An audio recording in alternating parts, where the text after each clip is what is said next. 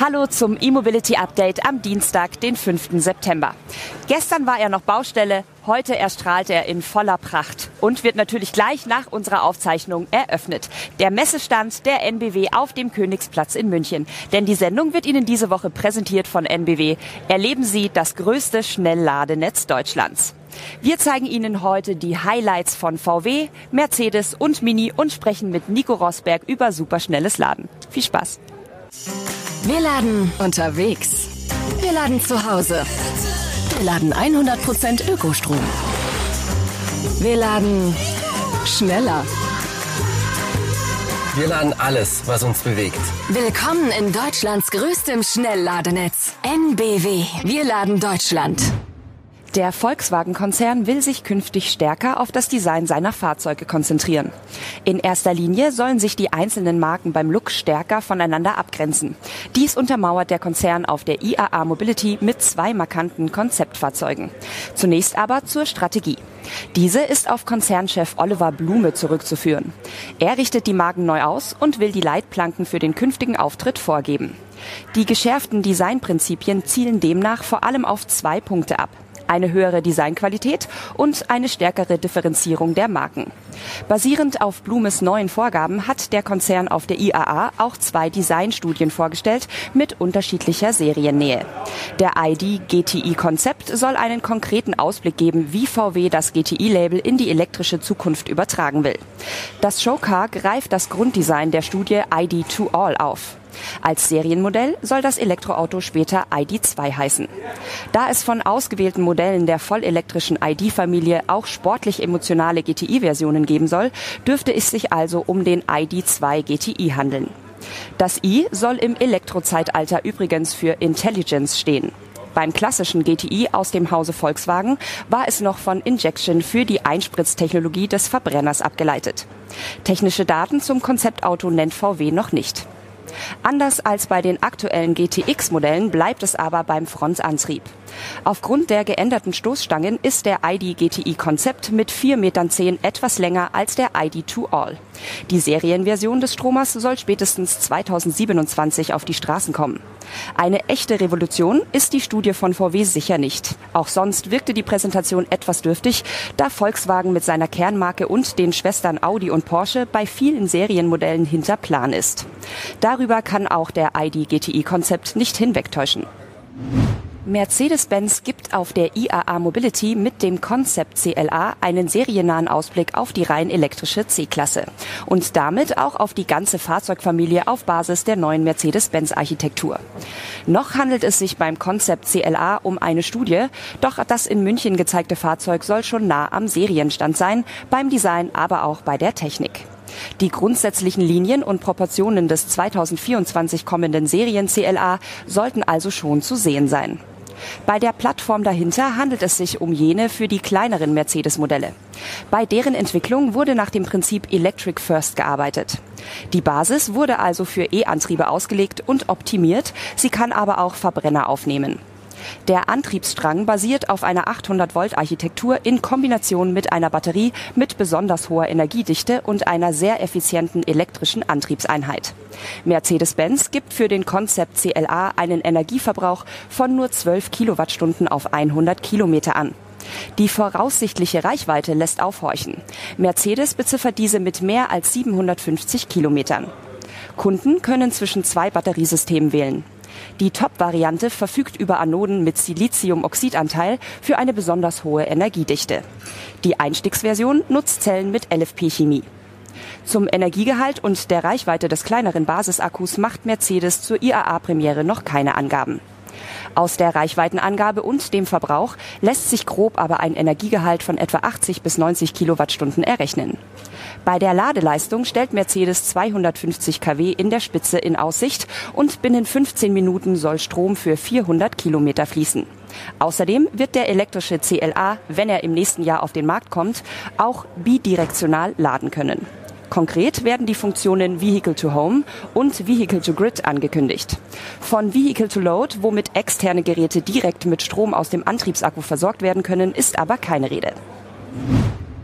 Heute öffnet die IAA 2023 ihre Tore für das breite Publikum. Bei mir ist jetzt Nico Rosberg, der Markenbotschafter der NBW, der eben auch hier den NBW-Stand eröffnet hat. Äh, ja, Nico, wo siehst du denn die Elektromobilität 2023?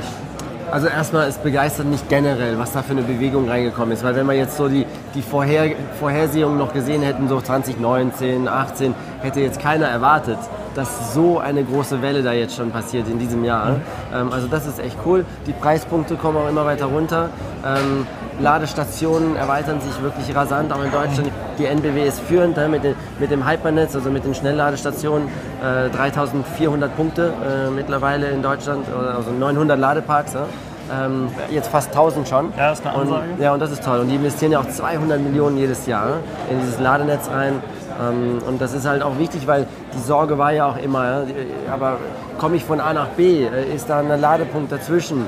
Ähm, das ist ja immer eine große Sorge gewesen, aber mittlerweile kann man schon sagen, dass das ganze Ladenetz auch in Deutschland gerade sehr gut positioniert ist, sodass man sich da eigentlich keine Gedanken mehr machen muss. Ich höre raus, äh, das HPC-Schnellladen ist für dich äh, elementar, spielt eine sehr große Rolle, richtig?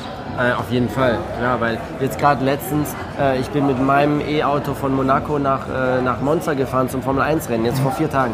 Ähm, und es ist ein älteres Modell, dieses E-Auto und kann nur mit 150 kW, glaube ich, laden. Und dann komme ich zum, zum Ladepunkt, Schnellladepunkt, äh, 300 kW, mein Auto nimmt aber nur 150. Ähm, und dann steht da 55 Minuten. Also das war dann schon ein Schock, weil ich kenne ja nur die 20 Ja. Minuten Zahl im Für Kopf. so einen Rennfahrer ist das eine Boah, Ewigkeit. oder? 55, also das ging gar nicht. ja.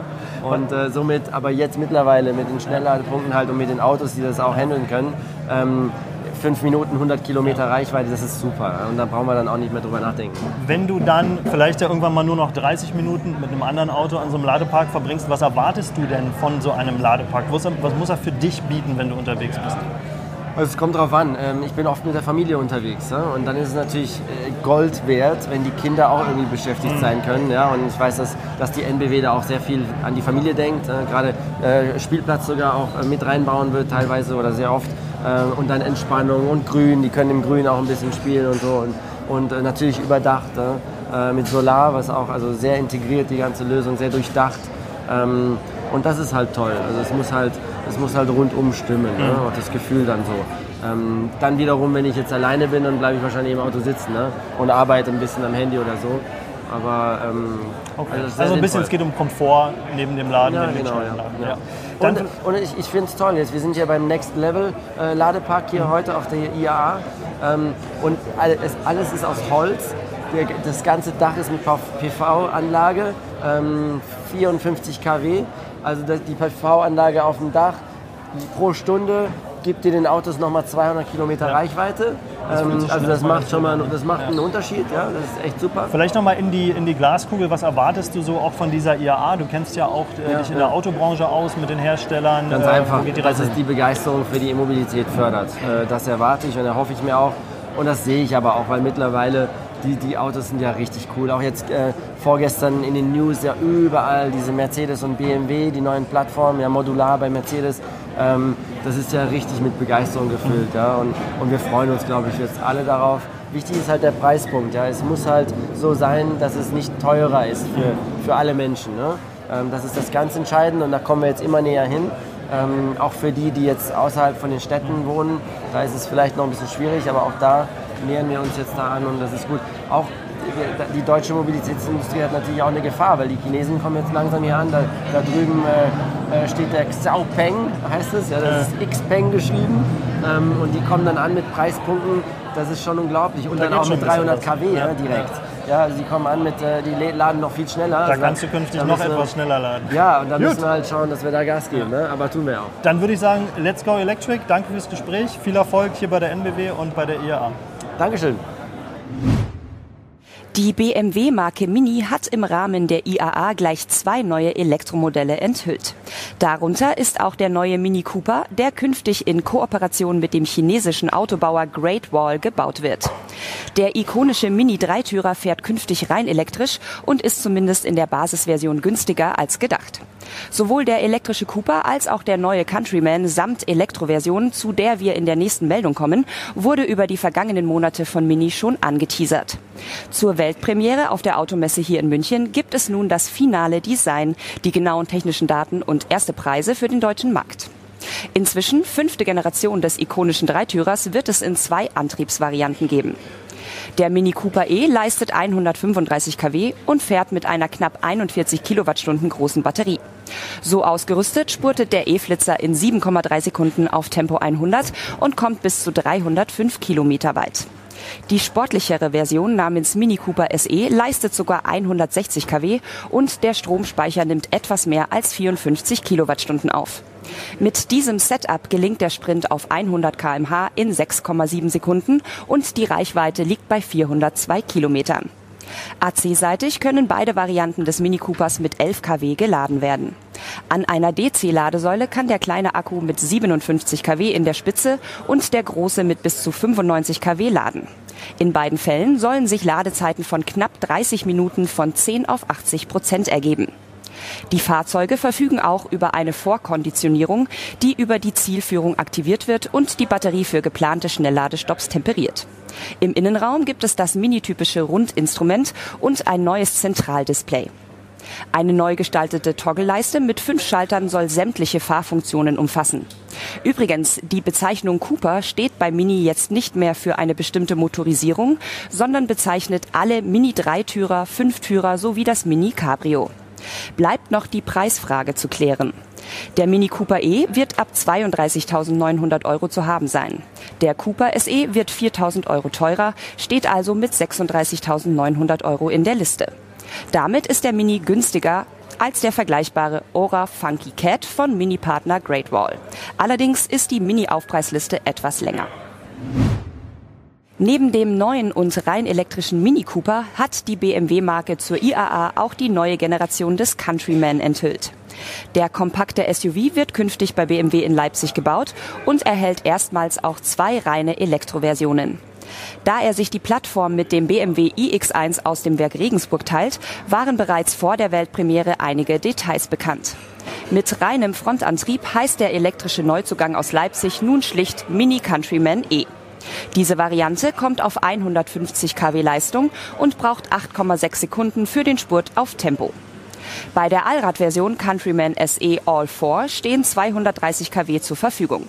Mit dieser Leistung kommt der Wagen in 5,6 Sekunden in den dreistelligen Geschwindigkeitsbereich. Während der Frontantrieb mit einer Akkuladung 462 Kilometer weit kommt, sind es beim Allrad 433 Kilometer. In beiden Fällen ist eine 66,5 Kilowattstunden große Batterie verbaut. Im Unterschied zum Mini Cooper kann der neue Elektro Countryman mit bis zu 22 kW AC geladen werden. Das Schnellladen an einer DC-Säule ist mit bis zu 130 kW in der Spitze möglich. Auch hier gibt Mini knapp 30 Minuten für den Standardladevorgang von 10 auf 80 Prozent an. Zudem hebt Mini den Countryman als größtes und geräumigstes Minimodell hervor. Der Platz, die Leistung und die Produktion in Deutschland haben aber ihren Preis.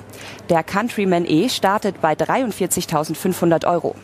Für den Allrad werden sogar noch 6.000 Euro mehr fällig. Mit knapp 50.000 Euro bewegt sich der 4,43 Meter lange Countryman SE All 4 im umkämpften SUV-Markt, wo es für diese Preise bereits deutlich größere Modelle gibt. Wir sind gespannt, wie der neue Ministromer Made in Leipzig auf den Markt ankommt. Eine elektrische Option mehr ist er auf jeden Fall. Das war unser zweites E-Mobility Update IAA Spezial exklusiv vom Münchner Königsplatz. Die Sendung wird Ihnen diese Woche präsentiert von NBW. Erleben Sie das größte Schnellladenetz Deutschlands. Wir verabschieden uns für heute und sind am morgigen Mittwoch wieder für Sie auf Sendung. Bis dahin.